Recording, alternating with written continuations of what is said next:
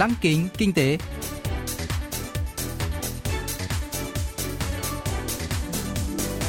Xuân Trường xin kính chào quý vị và các bạn. Mời quý vị và các bạn cùng theo dõi chuyên mục Lăng kính kinh tế của Đài Phát thanh Quốc tế Hàn Quốc KBS World Radio phát sóng vào thứ hai hàng tuần.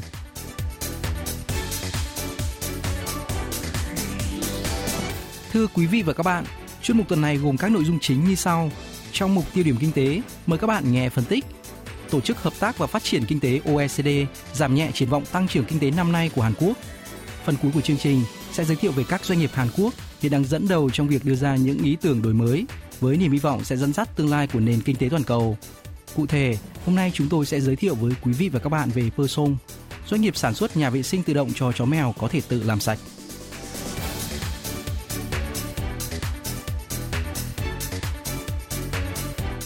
Tổ chức Hợp tác và Phát triển Kinh tế OECD đã giảm nhẹ triển vọng tăng trưởng kinh tế của Hàn Quốc trong năm nay khi làn sóng dịch COVID-19 bùng phát trở lại trong thời gian gần đây. Song tương tự dự báo của OECD công bố trong tháng 9 vừa qua, triển vọng tăng trưởng kinh tế của Hàn Quốc vẫn cao hơn tất cả các nước thành viên tổ chức này. Ông Bae Min Kun, nhà nghiên cứu thuộc Viện Nghiên cứu Kinh tế LG, phân tích báo cáo của OECD công bố hôm 1 tháng 12. 올해 우리나라 경제 성장률 전망치를 마이너스 1.1% 기록할 것으로 OECD dự đoán tổng sản phẩm quốc nội GDP của Hàn Quốc sẽ tăng trưởng âm 1,1% trong năm nay, giảm nhẹ so với con số âm 1% đưa ra hồi tháng 9 vừa qua, nhưng sẽ phục hồi với mức 2% trong năm tới. Tiêu dùng cá nhân dự kiến giảm 4,1% trong năm nay, trong khi tỷ lệ lạm phát được dự đoán lần lượt là 0,5% và 0,6% cho năm nay và năm tới, cho thấy tình trạng lạm phát vẫn ở mức thấp Tỷ lệ thất nghiệp của Hàn Quốc năm 2020 ước tính là 3,8%, thấp hơn của các nền kinh tế lớn khác, nhưng vẫn ở mức cao kỷ lục. Tỷ lệ thất nghiệp được cho là sẽ giảm nhẹ trong năm tới. OECD nhận định biện pháp hỗ trợ tài chính của chính phủ Hàn Quốc đã phần nào kích thích tiêu dùng và ngành chip bán dẫn đã góp phần phục hồi xuất khẩu.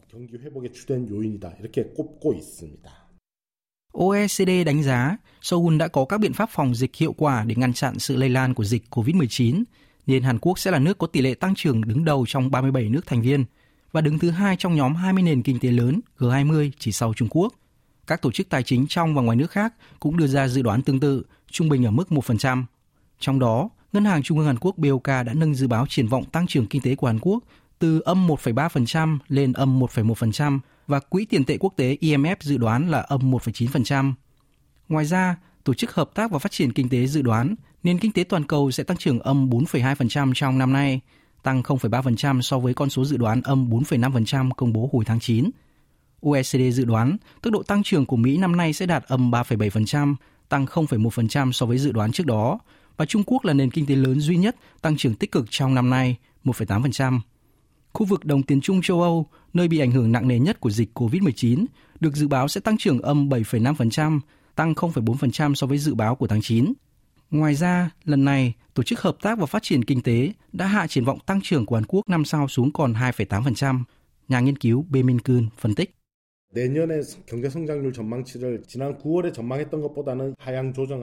Việc điều chỉnh của OECD phản ánh những lo ngại rằng đợt tái bùng phát dịch COVID-19 gần đây, đặc biệt là tại Mỹ và châu Âu, có thể ảnh hưởng sâu đến xuất khẩu và đà tăng trưởng của Hàn Quốc trong năm nay, các biện pháp hỗ trợ tài chính của Seoul đã đóng vai trò quan trọng trong việc ngăn chặn đà suy thoái, nhưng sang năm tới, các biện pháp này sẽ giảm tính hiệu quả và gánh nặng tài chính có thể khiến lãi suất có bản tăng, gây bất lợi cho tăng trưởng của Hàn Quốc.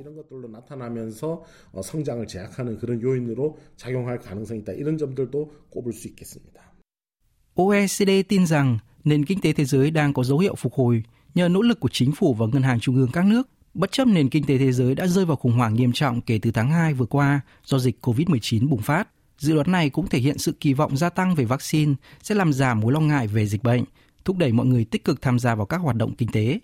Dù vậy, Tổ chức Hợp tác và Phát triển Kinh tế đã giảm tỷ lệ tăng trưởng kinh tế toàn cầu trong năm tới từ 5% xuống 4,2% trước những lo ngại về làn sóng lây lan mới của dịch COVID-19 ở Mỹ và châu Âu trong quý 4. Tổ chức này dự đoán sẽ có 5 nước thành viên đạt tăng trưởng tích cực trong năm tới, gồm Hàn Quốc, Na Uy, Thổ Nhĩ Kỳ, Litva và Thụy Điển. Ngày 1 tháng 12, BOK cho biết GDP của Hàn Quốc đã tăng trưởng 2% trong quý 3, một tín hiệu rất đáng mừng trong bối cảnh GDP đã tăng trưởng âm trong quý 1 và quý 2. Nếu xu hướng này tiếp tục duy trì trong quý 4, Hàn Quốc sẽ đạt được mức tăng trưởng tương tự con số dự đoán của OECD và BOK. Trong đại dịch COVID-19, mức tăng trưởng âm 1% là một con số tương đối tốt, nhà nghiên cứu Bemin Kun giải thích.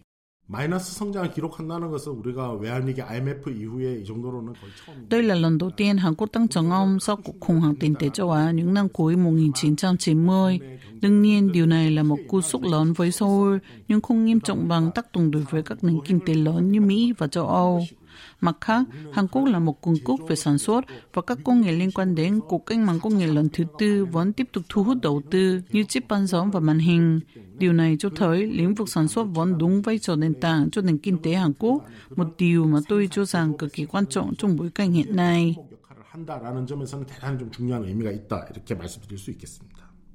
Tuy nhiên, các nhà phân tích cho rằng vẫn còn quá sớm để kết luận kinh tế Hàn Quốc đã thực sự chạm đáy trong quý 2.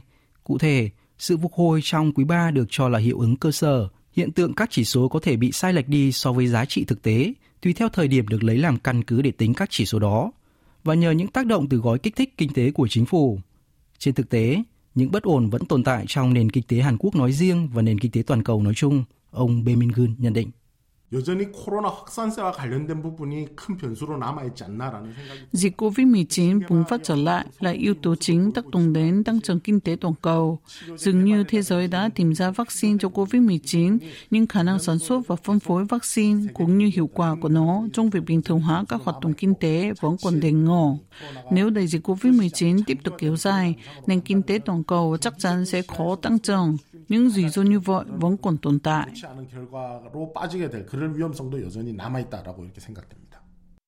Trong báo cáo mới nhất này, OECD nhận định, lần đầu tiên kể từ khi đại dịch COVID-19 bắt đầu, nền kinh tế thế giới đã chứng kiến những dấu hiệu lạc quan.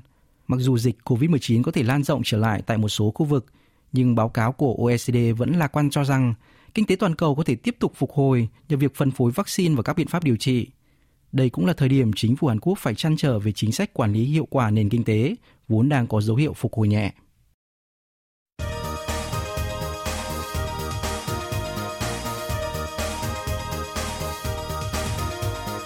Tiếp theo chương trình là phần doanh nghiệp tiên phong trong kinh tế Hàn Quốc, giới thiệu về những doanh nghiệp Hàn Quốc đi đầu trong việc tạo ra những ý tưởng mới, sở hữu công nghệ hàng đầu và hứa hẹn sẽ dẫn dắt nền kinh tế trong tương lai. Hôm nay, chúng tôi sẽ giới thiệu về Persong, doanh nghiệp sản xuất nhà vệ sinh tự động cho mèo có khả năng tự làm sạch. Lấy cảm hứng từ tiếng kêu rừ rừ của loài mèo khi chúng cảm thấy hài lòng, giám đốc No Thegu đã thành lập công ty Persong với ý nghĩa tiếng kêu này của mèo vào tháng 2 năm 2017, cùng hy vọng tạo ra các sản phẩm giúp những chú mèo cảm thấy vui vẻ. Giám đốc Nô từng có thời gian phục vụ trong quân đội với vai trò là sĩ quan và lén nuôi một chú mèo tại ký túc xá, nhưng không may là chú mèo này mắc bệnh nan y qua đời. Giám đốc Notegu vốn ước mơ trở thành một kỹ sư chế tạo robot. Có năng khiếu về toán và các môn khoa học, anh đã đi du học Nhật Bản theo chương trình học bổng chính phủ. Song sự ra đi đột ngột của người bạn nhỏ bốn chân trong kỳ phục vụ quân ngũ đã khiến anh bàng hoàng và rất đỗi đau buồn trong một thời gian. Chăn trở về sức khỏe của thú cưng, giám đốc Notegu đã quyết định thành lập công ty riêng. Lý do giám đốc Notegu lại chú ý đến nhà vệ sinh tự động cho mèo là bởi anh nhận ra đây là vật dụng thiết yếu, tối quan trọng khi nuôi loài thú cưng này. Anh cho biết. 고양이가 육식 동물이기 때문에 이제 사냥 원래 사냥을 하는 동물이지 않습니까? Mèo vốn là động vật ăn thịt, một kẻ săn mồi lão luyện, nên có xu hướng giấu đi khuyết điểm trước kẻ thù. Nếu như chó hay rên rỉ khi ăn uống không ngon miệng, thì mèo lại chẳng tỏ vẻ đau đớn ngay cả khi bị ốm. Do đó rất khó phát hiện sớm các bệnh cho mèo. Tôi đã ước rằng có thể phát hiện ra bệnh của chú mèo tôi nuôi sớm hơn, dù biết đó là căn bệnh nan y. Tôi vẫn thấy áy náy về điều đó. Bệnh về đường tiết niệu khá phổ biến ở mèo, nên tôi đã chú ý đến phát triển một nhà vệ sinh dành cho mèo. 비뇨기 질환부터 먼저 케어를 해보자라고 생각해서 어, 이 화장실의 개발에 관심을 갖게 되었습니다. Khi đưa một chú mèo đến gặp bác sĩ thú y, chủ nhân thường được yêu cầu cung cấp các thông tin về lượng nước tiểu và tần suất tiểu của mèo trong bảng câu hỏi kiểm tra sức khỏe. Nhưng đây rõ ràng là vấn đề không dễ trả lời, bởi người nuôi thú cưng không thể theo dõi tình trạng của thú cưng cả ngày. Hơn nữa, dù là một người yêu thú cưng đến mấy, thì việc dọn dẹp phân và nước tiểu của chúng cũng rất phiền phức. Sản phẩm Lavibot của Person có thể giải quyết được vấn đề này. Đây là thiết bị làm sạch phân và nước tiểu của mèo đầu tiên tại Hàn Quốc ứng dụng mạng Internet vạn vật IoT. Giám đốc Notegu bật mí. 저희는 현재 그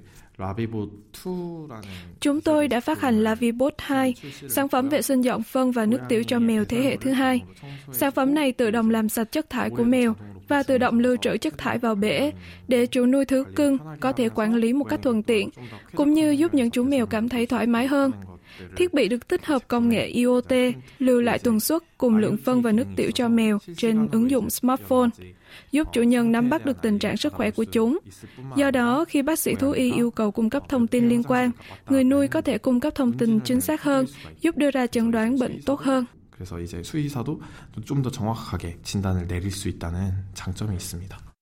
Persung đã gặp nhiều khó khăn trong thương mại hóa sản phẩm. Thách thức lớn nhất là tạo ra một thiết bị có thể xử lý nhiều loại cát vệ sinh cho mèo đa dạng. Trên thực tế, các loại cát vệ sinh có khả năng hấp thụ và đóng cứng phân vào nước tiểu, mùi hay trọng lượng cũng rất khác nhau. Tùy theo chất lượng hoặc thói quen của chủ nhân, lượng bổ sung cát vệ sinh sau khi loại bỏ phân và nước tiểu cũng rất khác nhau. Bất chấp những thách thức trên, thông qua quá trình nghiên cứu và vô số lần thử nghiệm chuyên sâu, Persung đã tìm ra giải pháp tối ưu, tạo ra điểm nổi bật cho Lavibot. Anh Notegu chia sẻ. 저희 제품 같은 경우에는 Lợi thế cạnh tranh của sản phẩm chúng tôi là có thể tương thích với nhiều loại cát vệ sinh khác nhau và tự động nạp lại chất làm sạch này. Nhiều người Mỹ hoặc người châu Âu hay đi du lịch trong kỳ nghỉ thường kéo dài hơn 2 tuần, và đó là thời điểm nhiều chú mèo bị vứt bỏ do không thể mang theo. Các nhà vệ sinh tự động làm sạch dành cho mèo ra mắt trên thị trường hiện tại chỉ có chức năng làm sạch 2-3 ngày một lần, nhưng không có chức năng nạp cát vệ sinh mới. Còn sản phẩm của chúng tôi có thể tự làm sạch và bổ sung các vệ sinh, nên người nuôi mèo có thể sử dụng sản phẩm này khi vắng nhà dài ngày.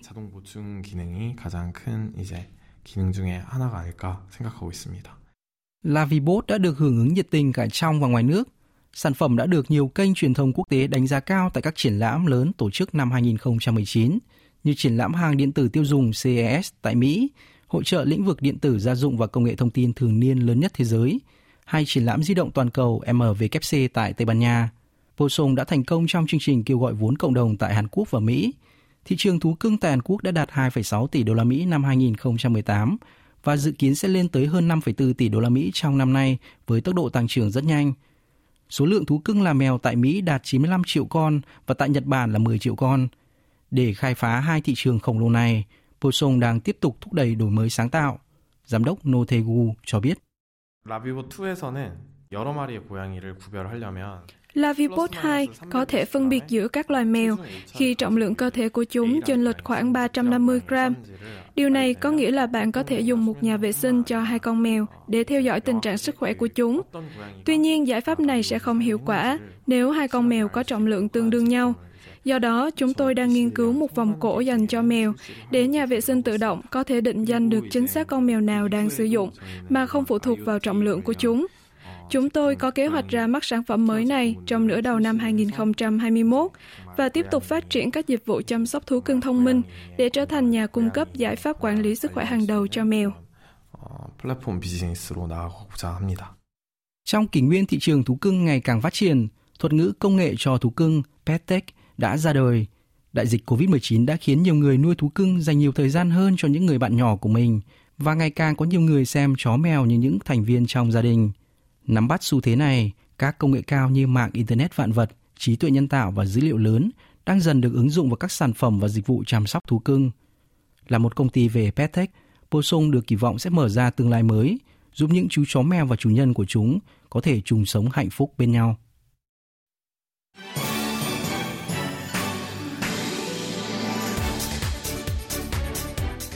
Quý vị và các bạn vừa lắng nghe chuyên mục Lăng kính kinh tế tuần này. Cảm ơn quý vị và các bạn đã quan tâm theo dõi. Xin kính chào tạm biệt và hẹn gặp lại trong chương trình tuần sau.